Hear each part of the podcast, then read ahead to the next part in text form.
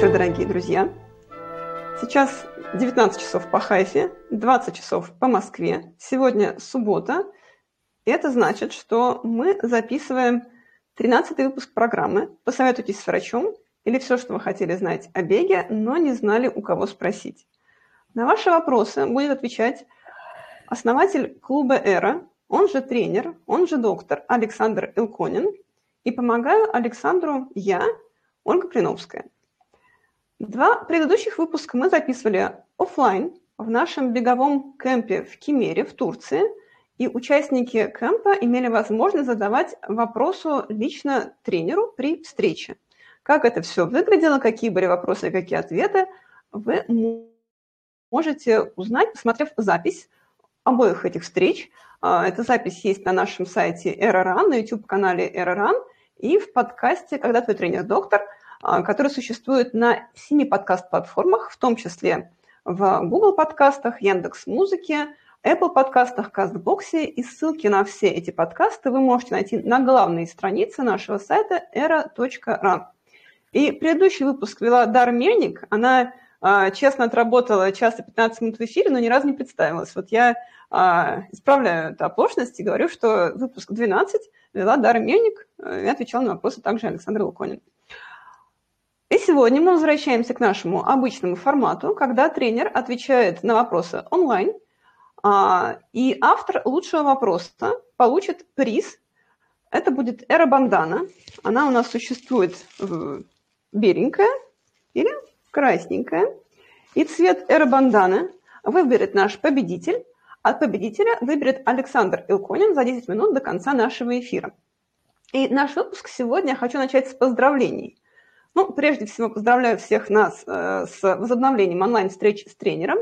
Мы будем проводить также каждую субботу в это же время, в 8 часов вечера по Москве, э, до следующего кемпа. Следующий кемп у нас будет с 5 по 16 апреля в Армении, в Цахкадзоре. И на это время мы сделаем перерыв на две офлайн встречи Второй повод для поздравления – это очень странный праздник Старый Новый год, но кто-то празднует, поэтому поздравляю.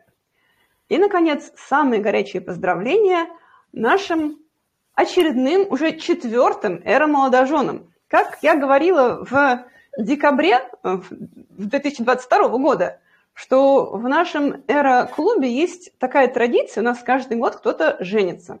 В 2020 году женился Александр Иконин со мной – в 2021 году Александр Крюков женился на Елизавете Крюковой. А в 2022 году, буквально 29 декабря, Дмитрий Олимской женился на Татьяне Семеновой. И только начался 23 год, как буквально 5 января Виктор Турчин женился на Риме Лаврентьевой.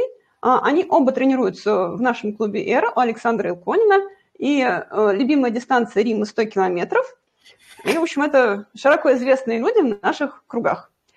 И у нас есть уже некоторые предпосылки думать, что эта свадьба будет не последней в этом году, но мы не будем дальше ничего разглашать, будем тихонечко наблюдать, а, как все происходит. И, простите, такое долгое вступление, у нас много накопилось, что сказать за время двух наших э, э, офлайнов. А, два последние объявления все-таки скажу. Во-первых, мы разместили программу эрокэмпов на 2023 год – она находится на сайте era.ran на странице сбора. И ссылку на эту страницу я помещу в комментарии к этому видео. И в этом году мы собираемся устроить сборы в Армении, Казахстане, Сербии, и ближайший кемп, как уже сказала, будет проходить в Армении, в Цахкадзоре с 5 по 16 апреля. И во-вторых, мы обещали, что сегодня мы проведем наш тематический выпуск о безопасности на зимних трейлах – мы приносим извинения, мы отодвинем его на следующую неделю, 21 января, потому что за две недели наших каникул а, у нас скопились вопросы, и зрители буквально жаждут получить ответы. А, но на следующей неделе обязательно будем говорить про безопасность, и поэтому, пожалуйста, задавайте про нее вопросы в комментариях и на нашем сайте. И, наконец, мы переходим уже к вопросам. И первый вопрос нам задает женившийся 20 9 декабря Дмитрий Олевской, который спрашивает, «А, на ваши лекции в Эроран вы не думали приглашать каких-нибудь спецов по восстановлению, чтобы кто-то поведал, как всякие массажи и прочее делать? всякие там массажеры, бани и прочее. И одновременно с ним а, задает вопрос аналогичный Настя З, которая спрашивает, было сказано уже неоднократно на других лекциях, но все-таки вдруг что-то поменялось. Что по методам активного восстановления? Рекавери тренировки, баня, массаж, растяжка, а что еще? Может, есть какие-то необычные, но действенные методы? Вот я бы этот вопрос отнесла к разделу «Волшебная таблетка». И этот вопрос меня тоже очень интересовал, когда я активно занималась бегом. Александр, пожалуйста. Всем добрый вечер. Всех со всеми наступившими праздниками. А, приглашать а, человека, который специалист по восстановлению, это приглашать, на мой взгляд, это приглашать человека, который будет рекламировать свои услуги по восстановлению потому что никаких других специалистов по восстановлению я, честно говоря, не знаю. То есть любой, кто занимается восстановлением, является сугубым практиком, а если он практик, то он совершенно очевидно заинтересован в том, чтобы тащить на себя клиентуру. Поэтому позвать человека, который будет говорить, ребят, я делаю самый хороший на свете массаж, ну, а, любого массажиста спросить, он делает самый хороший на свете массаж для своих клиентов. А, в личной коммуникации можете пообщаться с доступной нам всем в том же клубе Кати, Глух, э, Кати Глуховой, да, потому что она профессионально занимается массажем. Может, кому-то и там, придется э, попробовать ее работу. Э, по моему опыту получается, что э, массаж помогает некоторым, как обычно, лучше помогает тем, кто в него верит. А, Еще известно из моего и не только моего опыта, что каждому человеку надо найти своего массажиста, того, который лучше чувствует тело и лучше понимает, что именно надо с этим делать здесь и сейчас, вот в этом состоянии. А, никакой науки я за этим не знаю. И я не уверен, что какую-то науку с этим можно придумать. Исследований я тоже не нашел. Тем не менее, а, знаю, что некоторые из нас активно пользуются массажем как средством восстановления. И ради, ради бога, пускай пользуются, никакого вреда, кроме пользы, от этого не проистекает. А, должен сознаться, что я э, услугами массажистов не пользовался почти никогда. Ну, как-то вот э, все проходит само. В крайнем случае, если э, отсроченная мышечная боль после тяжелой мышечной нагрузки, ну, самомассаж, да, взять бутылку, покатать. Не до состояния МФР, полной разобранности и рассогласованности мышечных усилий. Но бутылку покатать, да, хорошо помогает помять мышцы. С точки зрения теории при массаже немножечко увеличивается кровоток, немножечко увеличивается а, отток лимфы, вроде как при этом должен спадать отек, и от этого вроде как должна уменьшаться частота и выраженность отсроченной мышечной боли. А, Еще, опять-таки, из практики известно, я не видел исследований, которые это подтверждают, но э, все решат. Есть смысл делать массаж после тяжелой физической нагрузки, не стоит делать массаж до, перед стартом. Какое-то теоретическое объяснение этому есть. Э, действительно, массажисты, разминая мышцы, растягивая их в разные стороны, э, приводят механизм управления мышцами в состояние некоторого рассогласования. И это состояние рассогласования, вот разобранности, э, это не оптимальное состояние для старта можно не успеть прийти в себя перед стартом. Поэтому так, как правило, не рекомендуют делать массаж перед стартом. Там, в день перед стартом точно совершенно не рекомендуют. После, пожалуйста, некоторым помогает, некоторым сильно помогает, особенно если это э, большая тяжелая гонка. Так э, просто знаю людей, которые без массажного стола с финиша не уйдут. И э, очереди на запись к массажным столам на многодневных гонках. В общем, подтверждение того, что приверженцев такого метода восстановления много. Это по поводу массажа. А, у нас был вопрос на а, одной из предыдущих наших встреч про компрессию, и я рассказывал в том числе про компрессионные штаны, или как там это называется, да, устройство, в которое засовываешь ногу, и оно эту ногу давлением воды там сдавливает, не знаю, теплой воды, холодной воды, в хорошем случае еще это сдавливание сопровождается перистальтической волной, которая типа должна лимфу гнать снизу вверх по пути лимфатического оттока. А некоторые используют, э, большинство тех, кто использует, хвалит, а науки за этим не видал, хотя я с людьми, которые это делают, общался и интересовался наукой. Ну, там науки не видать, ну, в общем, как в большинстве подобных методов. Наукой никто сильно обучен, а какое-то воздействие есть, иногда отвлекающее, иногда слабо раздражающее, еще там чего-то, в общем. Это работает. А примерно та же история про баню во всех ее вариациях. Теплая бочка, холодная бочка, финская, русская, какая угодно. С веником, без веника.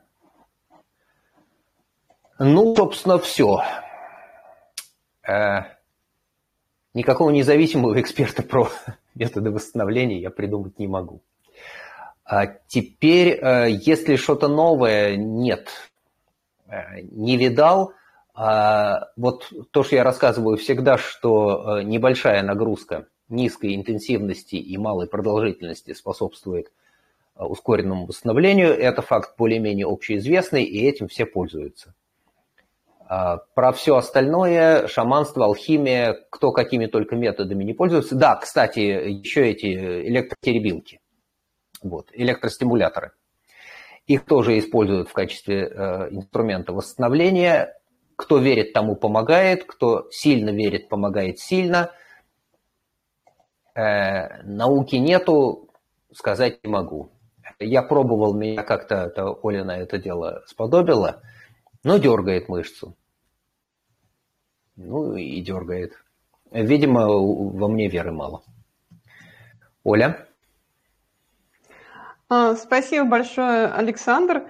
Кто не смотрел наш предыдущий эфир, могу сказать, что когда Дар задала вопрос насчет надувающихся штанов, тренер немедленно отреагировал, что это сплошное надувательство. Это все, что нужно знать о том, что думает тренер по методу восстановления. Но я поделюсь своим опытом, я все-таки человек более верующий в средства восстановления, чем тренер. У меня был просто Black Roll, был Black Roll с вибрацией, приходил я к массажисту волшебному, а, был у меня миостимулятор, а, который я пыталась променить на тренера, но он мне не верил, поэтому ему не помогло. И самым лучшим средством восстановления для меня является перкуссионный массажер, такой, который как молоточек отбойный работает. И вот кто видел меня в кемпах, знает, что я... Первое, что кладу в чемодан, отправляясь в кемп, это перкуссионный массажер. Это единственная вообще волшебная таблетка, которая позволяет каждый день выдерживать две тренировки в день, как это у нас происходит в наших аэрокампах. Вот. Всем советую, тем, кто верит. А, хорошо. А мы переходим к следующему вопросу, который нам задает слушатель, слушатель нашего подкаста «Когда твой тренер доктор». А, Ее зовут Ольга С. Она нас нашла, собственно, в подкасте. И вопрос у нее такой. Добрый день. Беспокоит вопрос возможности аэробных нагрузок при отсутствии щитовидной железы. Участвует ли гормон щитовидной железы тироксин в синтезе АТФ? Не будет ли вреда, если бегать в отсутствие источников тироксина, например, L-тироксин не принимают в месяц в рамках подготовки радиотерапии? Заранее спасибо. Александр, пожалуйста.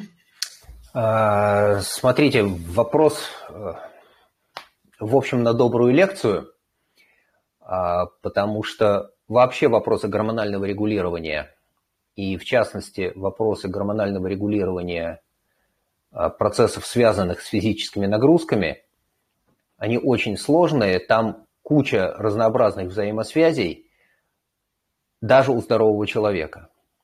А в состоянии болезни эти связи меняются. Ну, очевидно, речь идет о болезни, потому что эльтироксин – это лекарство, это серьезное лекарство, и действительно, если там эльтироксин приходится не принимать, потому что происходит подготовка к радиотерапии, ситуация серьезная, не, не, не, не так, что это вот э, покапать в нос, чтобы сопли не текли. А теперь, э, насколько я могу на это отвечать? Смотрите, гормоны щитовидной железы относятся к группе гормонов, которые воздействуют на тело глобально. Вот там есть миллион точек приложений в нашем теле. Есть общее направление воздействия гормонов щитовидной железы. Они а, увеличивают чувствительность рецепторов к э, катехоламинам, к норадреналину, адреналину. Это значит, что реакция на физическую нагрузку на фоне повышенного содержания гормонов щитовидной железы тоже будет увеличиваться. Будет расти частота сердечных сокращений в ответ на э, нагрузку. Будет расти мышечный ответ на э, нейростимул при увеличении концентрации гормонов щитовидной железы. В определенных пределах, потому что если их делается слишком много, то появляется другой эффект, появляется мышечная слабость. Э, напрямую э, гормоны щитовидной железы, ни тироксин, ни тиронин в синтезе АТФ не участвуют. Вот их в этой биохимической цепочке, она там короче, напрямую их там нет. Едем дальше. Что будет, если на фоне отсутствия источников тироксина, да, ну, щитовидная железа удалена каким-то способом, то ли хирургическим, то ли ее другим способом выключили. Вот щитовидной железы нету, функции ее нету, гормоны щитовидной железы не продуцируются. По-хорошему, должна быть заместительная терапия, и, как мы слышали в вопросе, эта заместительная терапия была. Эльтероксин был. Если прекратить принимать эльтероксин, скорее всего, разовьется ну, такой вот искусственный дефицит гормонов щитовидной железы и сопровождающее его состояние, которое называется гипотереоз. Успеет он развиться перед э, радиойодтерапией или нет, я не знаю. Это зависит от сроков на которые отменен эльтероксин, и когда там должна начаться радиойодтерапия. Тем не менее и однако, а, я не вижу никаких причин, по которой надо прекращать привычные нагрузки, если они были привычными. Я не уверен, что есть смысл влезать в новый тренировочный процесс на фоне болезни и ее лечения. Но если были привычные тренировки, если был устаканенный режим, я не вижу причин прекращать. Ну, если, опять-таки, это не э, большой тренировочный процесс, там, с 10 тренировками в неделю, с 15 часами работы в неделю, я с трудом себе могу представить такое на фоне э, отсутствия щитовидки, болезни, лечения. Не знаю деталей. Но, в общем, идея такая. Если у вас есть привычные вам нагрузки, и ваше состояние позволяет их продолжать, что вы на фоне приема привычных лекарств, что вы оказываетесь без приема этих привычных лекарств. Состояние позволяет, почему не продолжать нагрузки? Может быть, уменьшить э, интенсивность продолжительности. Дальше надо титровать. Не, не берусь сказать точно именно вот э, сколько надо. Но идея такая. Если у вас есть привычные нагрузки, продолжайте их. В конце концов, э, то, чем мы занимаемся, длительные аэробные нагрузки, это то, что становится частью нашего образа жизни и благотворно влияет на ожидаемую продолжительность нашей жизни. Продолжайте их, поскольку, поскольку позволяют обстоятельства и хватает сил. Оля? А, спасибо большое, Александр.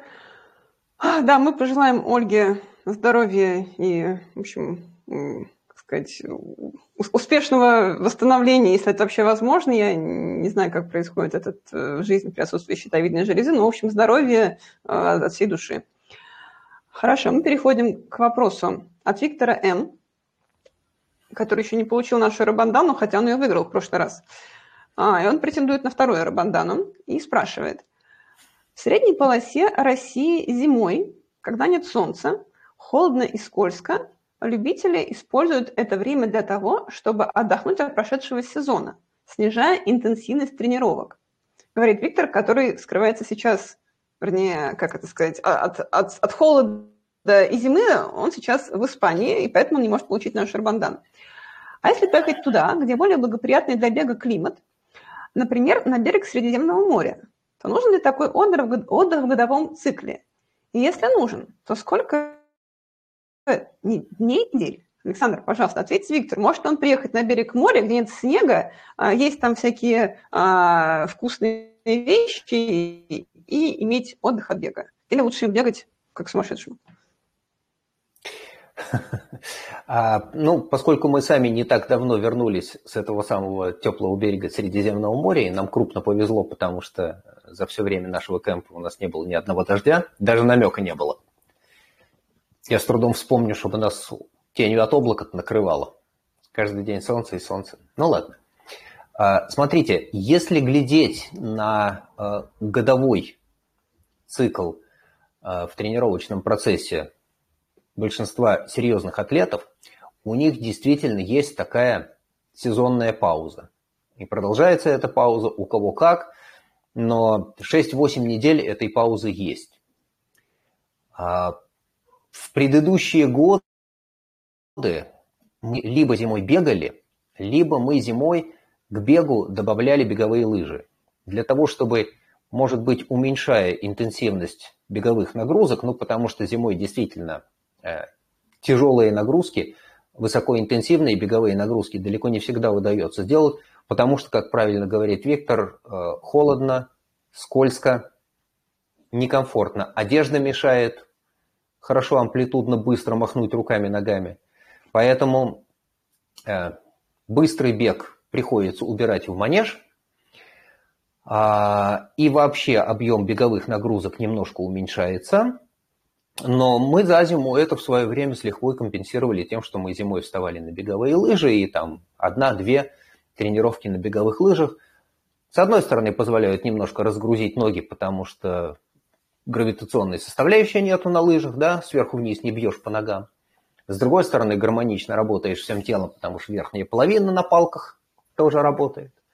А по моему опыту, э, сезон на лыжах очень хорошо помогает весной выстрелить в беговых тренировках и в беговых соревнованиях. Беговые лыжи зимой позволяют сохранить аэробный фундамент, не потерять его, да, значительный объем аэробной нагрузки за зиму.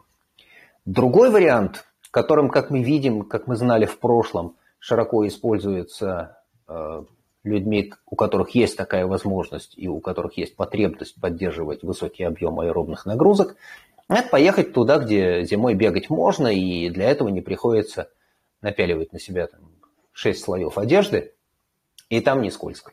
Пожалуйста, э, берег моря, который не замерзает, и где тепло, ну, температура, не знаю, там ниже плюс 10 опускается редко, и там это воспринимается почти как природная катастрофа, температура около нуля. Да, так делают. А, продолжительность отдыха каждый себе регулирует сам. А, даже если смотреть на профессионалов, и у них тоже, в общем, самостоятельно они понимают, сколько им надо, потому что у каждого своя скорость восстановления и у каждого своя скорость прогресса, когда человек снова начинает набирать форму к ожидаемым стартам. Я бы смотрел так. Посмотреть, когда старт, на который надо выходить, ну так, условно, да, там ставим точку на вскидку, марафон в Казани в мае. Сколько вам надо для того, чтобы отработать этап скоростной и специфической подготовки перед маем? 3-4 месяца. Ну, стало быть, декабрь-январь можно там, похалтурить на аэробных кроссах, на длинных, поддержать базу. Потом поскоростить, потом поработать специфику, и можно там в мае выходить в Казани. Ну, какие-то такие соображения. Насчет дней, э, я не знаю, есть ли смысл это считать днями. Неделями, да. А, опять-таки известно, что многие позволяют себе там, пару недель вообще полного отдыха, вот отключиться от бега, забросить кроссовки или взять очень старые кроссовки и пойти гулять в горы, не переключаясь на бег. Тоже вполне приемлемый вариант. Ничего страшного с формой не случится. Получится отдохнуть, получится разгрузить голову, получится подлечить, если, не дай бог, какие-то мелкие травмы были, где-то что-то побаливал. Разбегаться потом получится. Так что радуйте себя, позволяйте себе. Это вполне оправданно. Оля? Спасибо за ответ. А, вот нам тут в чате к предыдущему вопросу дает комментарий Марина, что вода классная рекавери и плавание топ. Поэтому если Виктор находится на береге Средиземного моря, то самое логичное – это, наверное, плавать и восстановиться за весь год. Как известно, в Израиле и в Турции зимой плавают только русские. Как Абсолютно. Нам... Абсолютно точно, да. Вот. Любой человек а... в море, что в Израиле, что в Турции, любой человек в море, там, не знаю, с ноября по март гарантированно русский. Но найти кого-то другого в воде в это время нереально. Хорошо. А, и мы переходим к следующему вопросу. Вот если бы я выбирала лучший вопрос, то я бы выбрала, конечно, его. Вопрос нам задает Вальдемар. Вопрос звучит таким образом. Мой возраст 55 лет. Минуточку, 55. Бегаю марафоны около 4 часов. Я думаю, что это длительность пробегания марафона, а не стаж беговой. За 4 часа, скажем так. За год пробежал 12. В этом году собираюсь пробежать около 25. Тренировочный процесс. Тупо бегаю по вечерам. 14-20 километров. Как часто по вечерам тут не указано. Могу я продолжать в таком темпе или что-то поменять? Спасибо. Александр, пожалуйста, что вы скажете Вальдемару 55 лет, который собирается пробежать в этом году 25 марафонов, то есть в две недели один марафон. Хорошо ли это? Ну, смотрите, действительно, э, в году 52 недели так что если считать 25 марафонов, это марафон каждые две недели.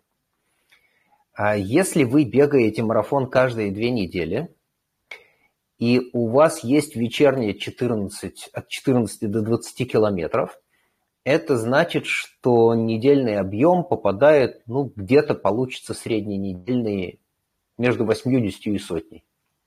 Наверное, так. Если вы живете Нам не в таком сказали, режиме... как часто он бегает 14-20, каждый вечер или через день? Э, даже если через день, я по ходу чтения вопроса, я это пытался посчитать. Да, если два раза в неделю по 20 плюс марафон, то это уже 80.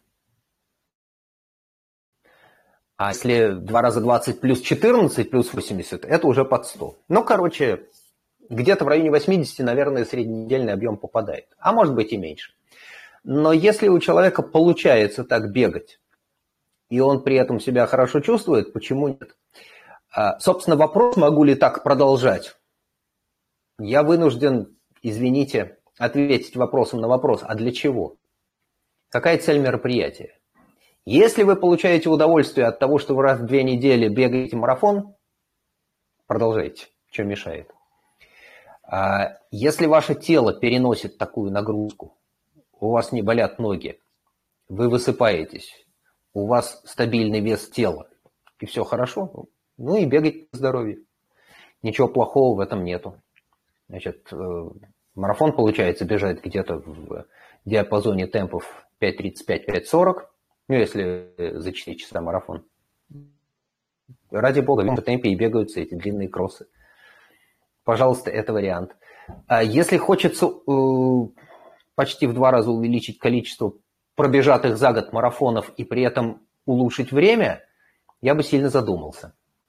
Потому что э, я не вижу очевидной стратегии, которая ведет к такой цели. А, значительное увеличение количества марафонов, пробегаемых за год, это, в общем, большая нагрузка. Марафон 4 часа бега – это много. И какое-то время восстановления на такую нагрузку, его обязательно надо закладывать. Это значит, что ну, хотя бы пару дней после такого марафона э, длительную не побежишь. В общем, в привычном медленном режиме, да, бегается. Если при этом гоняться за скоростью, я не уверен, что это оправданная стратегия, это может быть рискованно, да, это травмоопасно или просто истощающая нагрузка будет. Надо смотреть по человеку, потому что мы все разные, и возможности тоже у всех разные. Кто-то это нормально переносит, а для кого-то и э, марафон раз в месяц является истощающей нагрузкой. Смотрите по себе, если чего, ну, пробуйте. Получится хорошо, не будет получаться, чувствуете, что перебор, ну, значит, надо тормозить, давать какой-то отдых, э, уезжать на море, две недели там лежать на пляже, потом снова начинать разбегиваться. Ну, если вместо 25 марафонов получится 14, тоже, собственно, ничего страшного. Никакого криминала я в этом не вижу. Я знаю, в общем, мало людей, которые э, бегают ради того, чтобы пробежать как можно больше марафонов, хотя я таких видел и в свое время в сообществе так э, прям была вот такая группа этих коллекционеров, которые соревновались, кто больше марафонов пробежит. Вплоть до того, что, ой, э, по-моему, Леня Бурыкин на свое 44-летие сбегал э, за год 44 марафона в год, но при этом ему несколько раз пришлось сделать дубль, то есть бежать марафон в субботу, потом переезжать на новое место, бежать марафон в воскресенье. Он это, конечно, сделал, но э, надо при этом сказать, из стабильного марафона из трех часов он свалился за не очень стабильный марафон за 3.45-4. Потому что истощающая нагрузка. То есть он начал-то бодро, а дальше вот эти марафоны второй половины года уже не получалось бежать быстро. Но это очевидно. Да? Либо одно, либо другое. Либо целенаправленно готовишься, и тогда бежишь быстро, потом отдыхаешь, снова целенаправленно готовишься. Нормальный тренировочный цикл, как его понимают спортсмены. Или, с другой стороны, подход, который сориентирован на то, чтобы вот э, набрать побольше марафонов. Ну, тогда мы не гоняемся за скоростью, финишировал в контрольное время, и слава богу. Здесь нету правильного или неправильного. Здесь нету верного или неверного пути. Вы выбираете то, что вам больше нравится. В конце концов, сказать, что я за год пробежал 20 марафонов, в общем, на мой взгляд, слава не меньшая, чем сказать, э, я пробежал марафон за 3 часа. И если взять тысячу людей на улице, наверное, э, за достижение, за выдающееся достижение больше людей почтет большое количество пробежатых марафонов. Потому что человеку с улицы, который не знает специфики нашего дела, что за три часа ты его бежал, что за четыре, никто не понимает, никто не может соотнести это с реальной нагрузкой. Как-то так. Оля? А, спасибо большое за ответ. Э, но я теперь поясню, почему мне этот вопрос э, так близок, потому что я могла бы задать его в формате э, «Мой возраст 36 лет, я пробежала за год 15 марафонов, но это было бы в 2014 году, когда вот я начи- начинала только бегать марафоны, свой первый марафон бежала в 2014 году, и еще, еще 14, ну, то есть порядка 15. А почему так получилось? Потому что начинала я бегать в тусовке Дмитрия Ерохина, где мы, собственно, познакомились с Александром вместе с Татьяной на сайте чемпионат.ру. Э, и а, я просто не знала, что бывает как-то иначе. То есть вокруг меня были эти прекрасные мужчины, 50 плюс, а, которые бегали, как вот Александр только что сказал, марафон в субботу и марафон в воскресенье. Они вообще не тренировались. То есть я вот спрашивала там, Виктор, как же вот у Виктора фамилия-то была такой крупный, а, что, Гордюшенко, а Витя. Я не тренирую. Да-да-да, Гордюшенко, да. Э, он говорит, я не тренируюсь, я просто бегаю в субботу и воскресенье. Да-да-да, с бородой. Вот он бегал ровно за 4 часа. Как э, часы? За 4 часа он бегал за свои марафон в субботу, марафон в воскресенье, не тренировался очень хорошо. И я думала, что это нормально. А, и как же я узнала, что это ненормально, я уже не помню, как-то э, не суть. Вот. И, собственно, поэтому из 37 марафонов, которые я пробежала за жизнь, 15 я пробежала вот за один год. А, да, и, видимо, как раз э, в какой-то момент я задала себе вот ровно этот же самый вопрос, что продолжать ли бегать в таком же темпе, в таком же стиле, или что-то поменять, да, ну и вот потом я что-то поменяла, да, и стала пытаться выбегать там марафон из 3.15, а потом из трех. А, вот, поэтому большое спасибо Вальдемару за этот вопрос, и я думаю, что а, он вставал перед многими людьми, которые как-то начали сами бегать и не вдавались в всякую теорию, что можно бегать на результат, какие-то соревнования, да, там что-то такое. Вот. Нравится и, и бегайте, Александр. бегайте. Да, да, еще очень смешно, я вспомнила, а, эти прекрасные мужчины, которые бегали по 800 марафонов за жизнь, они очень любили писать посты в Фейсбуке из серии «Сегодня я преодолел свой 824 марафон». И на что я вот каждый раз думала, дорогой друг, ты марафоны бегаешь чаще, чем я хожу в магазин за хлебом. А, и ты говоришь, преодолел в применении к процессу, который ты совершаешь два раза в неделю. Как вообще это возможно. Это не преодолело, это, ну, что, ну, как обычно, вот, э, почистил зубы, пробежал марафон, все нормально. Хорошо. Мы переходим к следующему вопросу. Это даже не вопрос, а такое замечание от нашего зрителя в YouTube. А, он представляется как Little Dragon Born, и пишет он нам в YouTube следующее. Большое спасибо за такой прекрасный контент, дающий возможность лучше понять процессы в себе. Он способен, кстати, помочь не только марафонцам, но и людям, которые бегают небольшие, до 40-50 минут временные отрезки, руководствуясь другими целями. Всегда интересовала теория, а тут она преподнесена в наглядной и структурированной форме. Можно найти ответы на вопросы, которые беспокоили конкретно. Единственное, чего не хватает, это ссылки на источники и исследования и тем, что вы помещаете в ваших текстовых материалах. Это помогло бы страждущим еще больше углубиться в волнующие вопросы. Ну, текстовый материал, если кто не знает, у нас есть сайт era.ran, там есть раздел статьи тренера, и там вот есть, собственно, всякие текстовые материалы. А, хорошо, Александр, и что вы ответите Little Dragon Born насчет ссылок на исследования к видео? Пожалуйста. А, ну, что я могу сказать?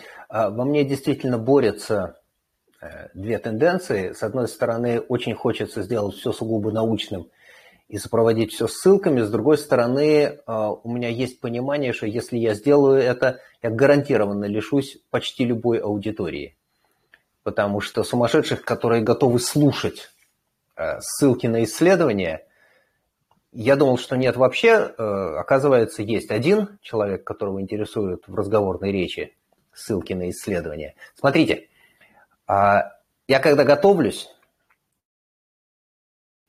лазаю источником, смотрю исследования, читаю, ну вот там сегодня был вопрос про щитовидку, полез читать, проверять, что говорят. Был там когда-то какой-то вопрос еще, там а, про статины был вопрос. Лазил, искал, смотрел. Был вопрос про гормонозаместительную терапию и оральные контрацептивы. Лазил, смотрел последние обзоры, чего люди пишут, какая есть наука на сегодняшний день. А, я стараюсь сделать выжимку, донести, насколько удается мне это сделать простыми словами, доступным языком – а, смысл того, что там эти британские и не только британские ученые наисследовали. Если кому-то действительно хочется узнать, какие исследования я читал, тыкайтесь в личку, обязательно отвечу. А, ставить это в качестве обязательного компонента вот этих наших встреч разговора мне представляется нерациональным, потому что это, тогда речь идет лишним информации, которая большинству людей совершенно ни к чему. Надо ссылки, обращайтесь, обязательно накидаю.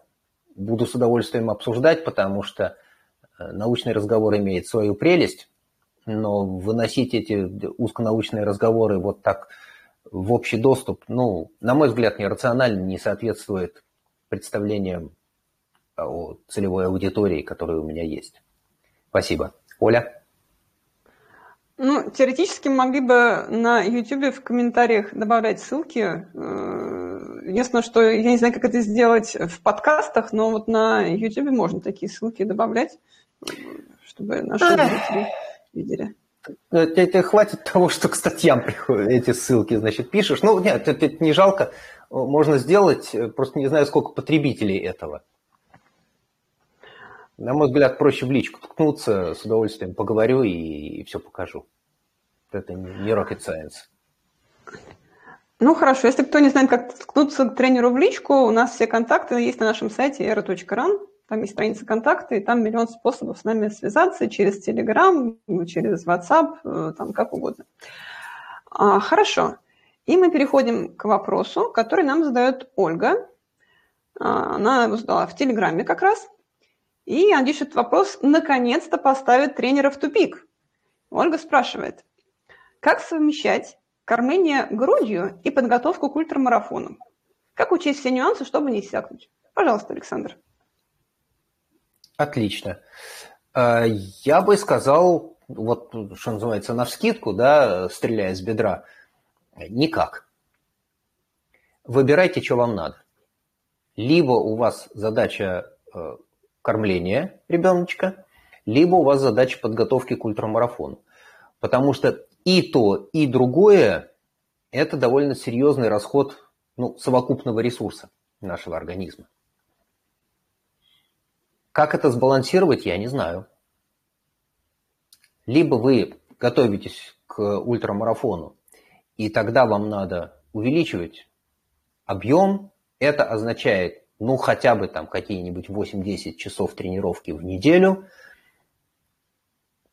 При этом действительно есть большой риск испортить себе лактацию, потому что лактация замечательно прекращается на фоне интенсивных физических нагрузок. Я не знаю, как это делать. Поэтому, если хочется в этом сезоне бежать ультрамарафон, есть серьезный риск, что вы потеряете грудное вскармливание. Если вам хочется сохранить вскармливание, стало быть, подумать о том, чтобы ультрамарафон отнести на тот период, когда у вас кормление груди прекратится.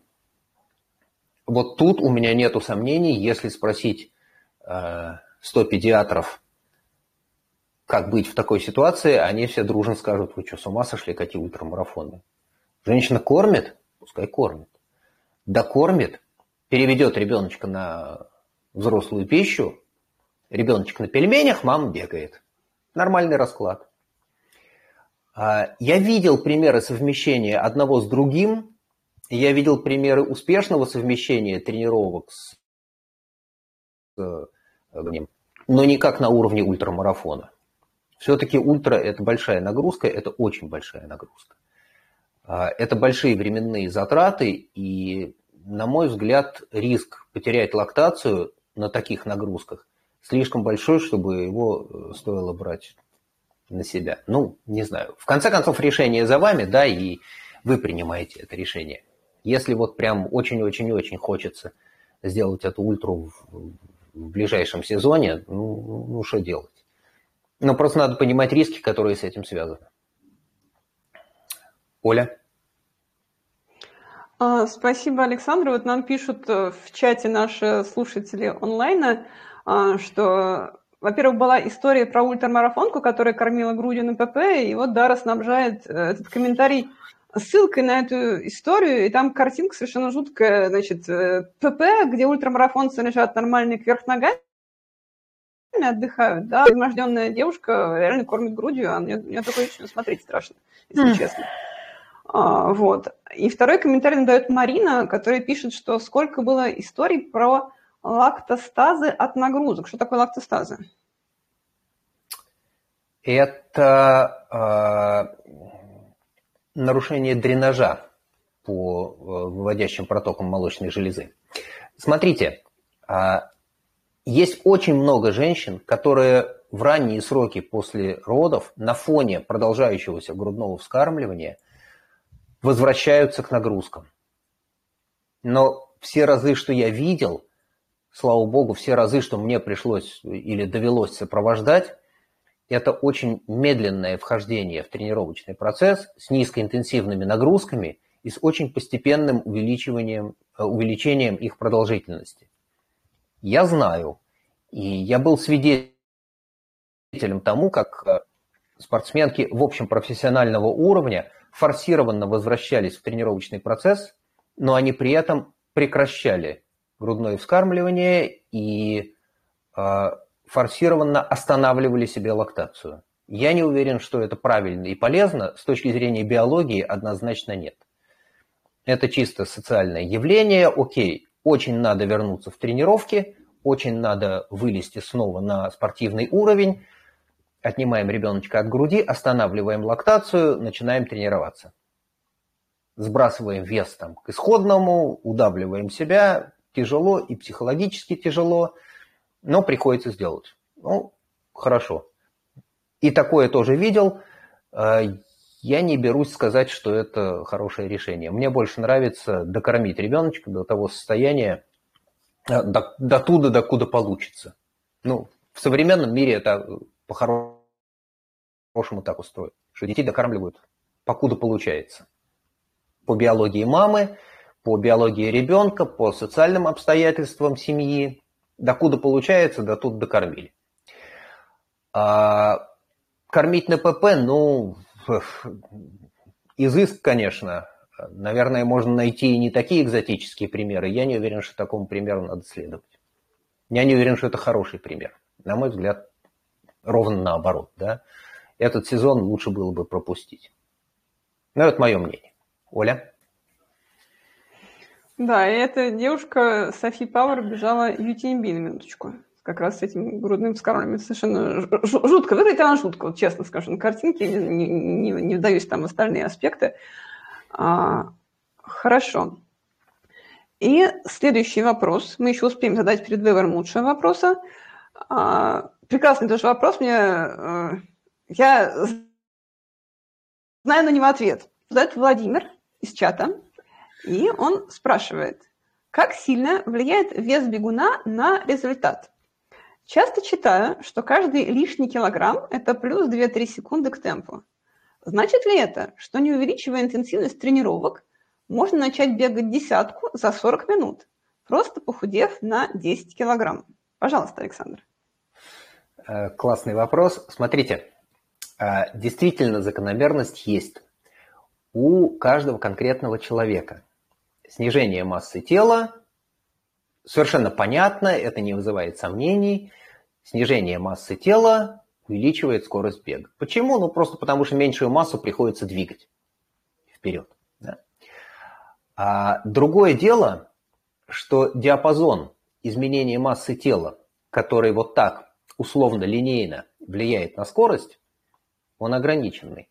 Потому что если, я догадываюсь, какой Владимир имеется в виду, а, этот Владимир снимет с себя 5 килограммов, наверное, у него от этого бежать станет легче, он побежит быстрее и там на десятки сколько-то минут у себя выиграет. А если того, с того же Владимира снять, например, 20 килограммов, есть серьезный риск, что у него результат получится даже хуже, чем сейчас. Спрашивается, почему? А потому что значительное уменьшение массы тела будет происходить за счет уменьшения мышечной массы. И толкать, конечно, придется вагончик не такой тяжелый, но чем толкать тоже не будет. Мышцы уйдут. Все хорошо в меру. А, я не знаю волшебного способа посчитать, сколько килограммов может скинуть каждый человек для того, чтобы побежать быстрее. Обычно человек через сколько-то лет тренировок знает, какой у него боевой вес что плюс килограмм-полтора делается тяжело, есть какой-то вес, в который можно войти и на нем выстрелить примерно оптимальный вес, и есть какой-то вес, ниже которого опускаться не стоит, потому что и психологически тяжело, потому что приходится себя немножко удавливать по еде. И сил не хватает, бежать нечем, потому что ты постоянно в недожоре. Ну вот, а, сколько именно каждому человеку, не знаю. Надо смотреть, очень сильно зависит от э, конструкции тела, от телосложения. Да? Ежели кто от папы с мамой невысокого роста и широкий, такой как шкаф, это одна ситуация. А если кто наоборот длинный и тонкий, или хуже того, как это у девочек бывает, не только что длинная и тонкая, она еще и не очень большого роста там 50 килограмм. Но куда там еще снижать массу тела? И так ветром сносит. Если сильный встречный, то бежать никаких сил нет, надо прятаться за чью-то широкую спину. Но, в общем, да, закономерность есть, и, э, скажем, э, на фоне э, своего тренировочного процесса, сколько это было, 5-6 лет назад, э, я жил в стабильном весе 77-78 килограммов, и под э, основную гонку сезона я немножко удавливался. Ну, объемы растут, немножечко подрезаешь себе рацион и легко влезаешь в какие-нибудь там 75-76 килограмм. Чуть-чуть легче бежать получается, при этом э, показатели мышечной силы не страдают. Ну, вот в этом состоянии выходишь на гонку. Ну, надо понимать, что еще там перед гонкой отдыхаешь, отпиваешься, но где-то вот там, при, при а, стабильном весе 77-78 я знал, что на гонку я вот 76.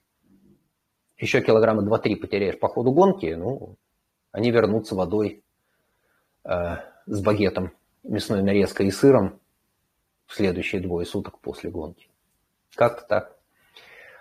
А вопрос снижения массы тела для увеличения скорости бега может быть актуальным для тех, у кого эта самая масса тела немножко избыточное, да, чуть больше, чем было бы идеально.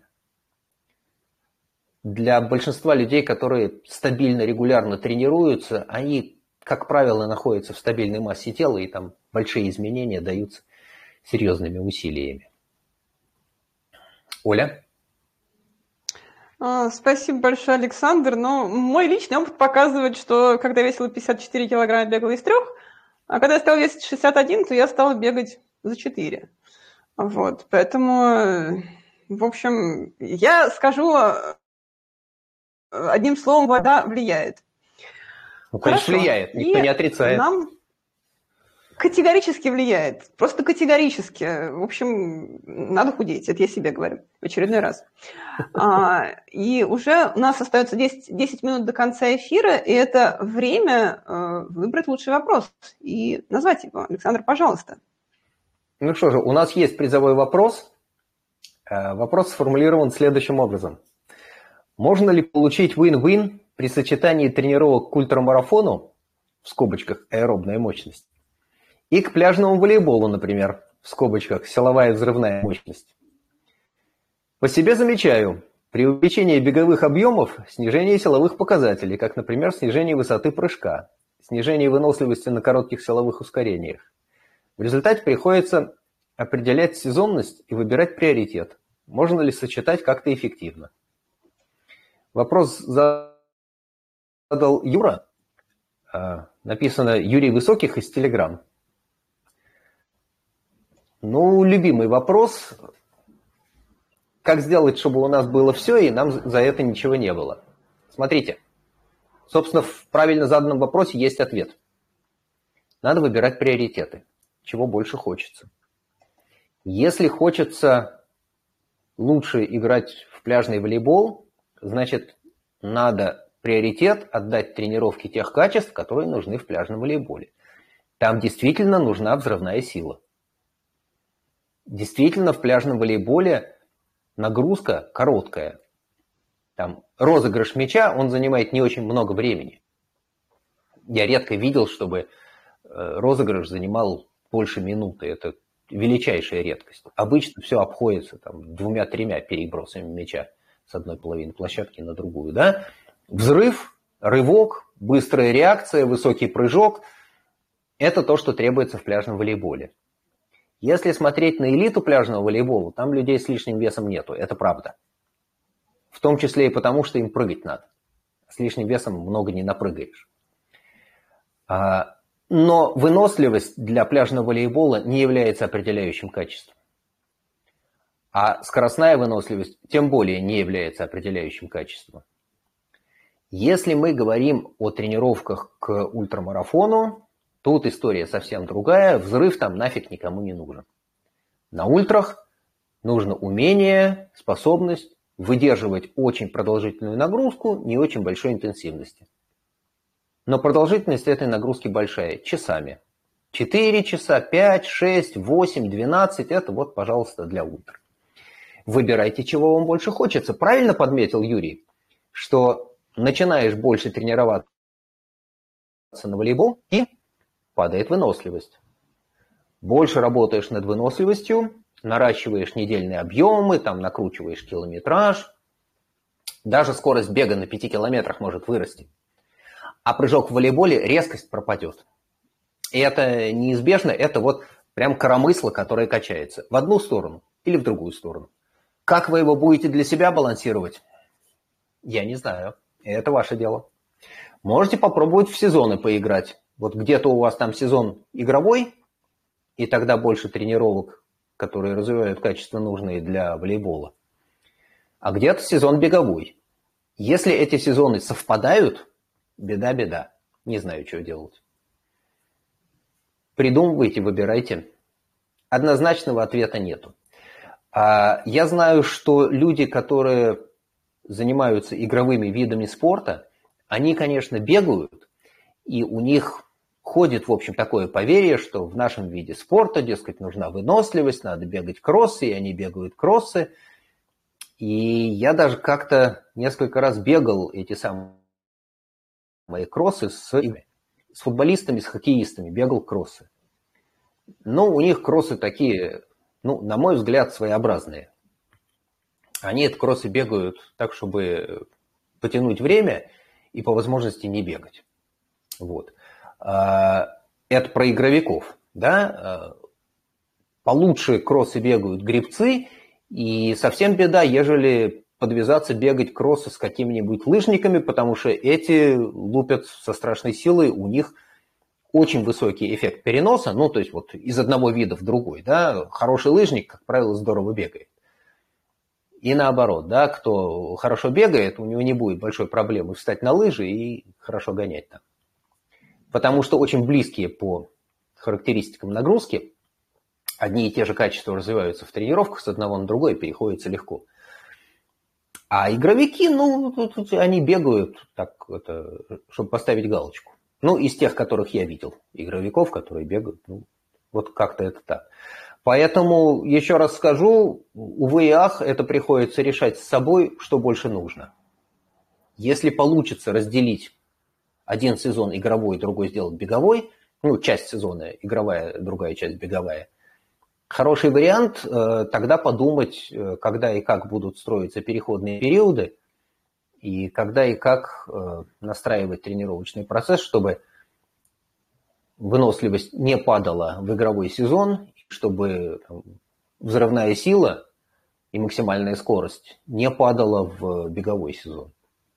Если еще с, со взрывом можно в беговой сезон как-то ее, да, эти тренировки вставить, потому что взрыв, он, конечно, теряется, но он очень быстро возвращается – а вот э, если долго не поддерживать выносливость, ну, на протяжении длительного времени выключить тренировки на выносливость, то это беда, потому что выносливость требует длительных тренировок, и она медленно растет.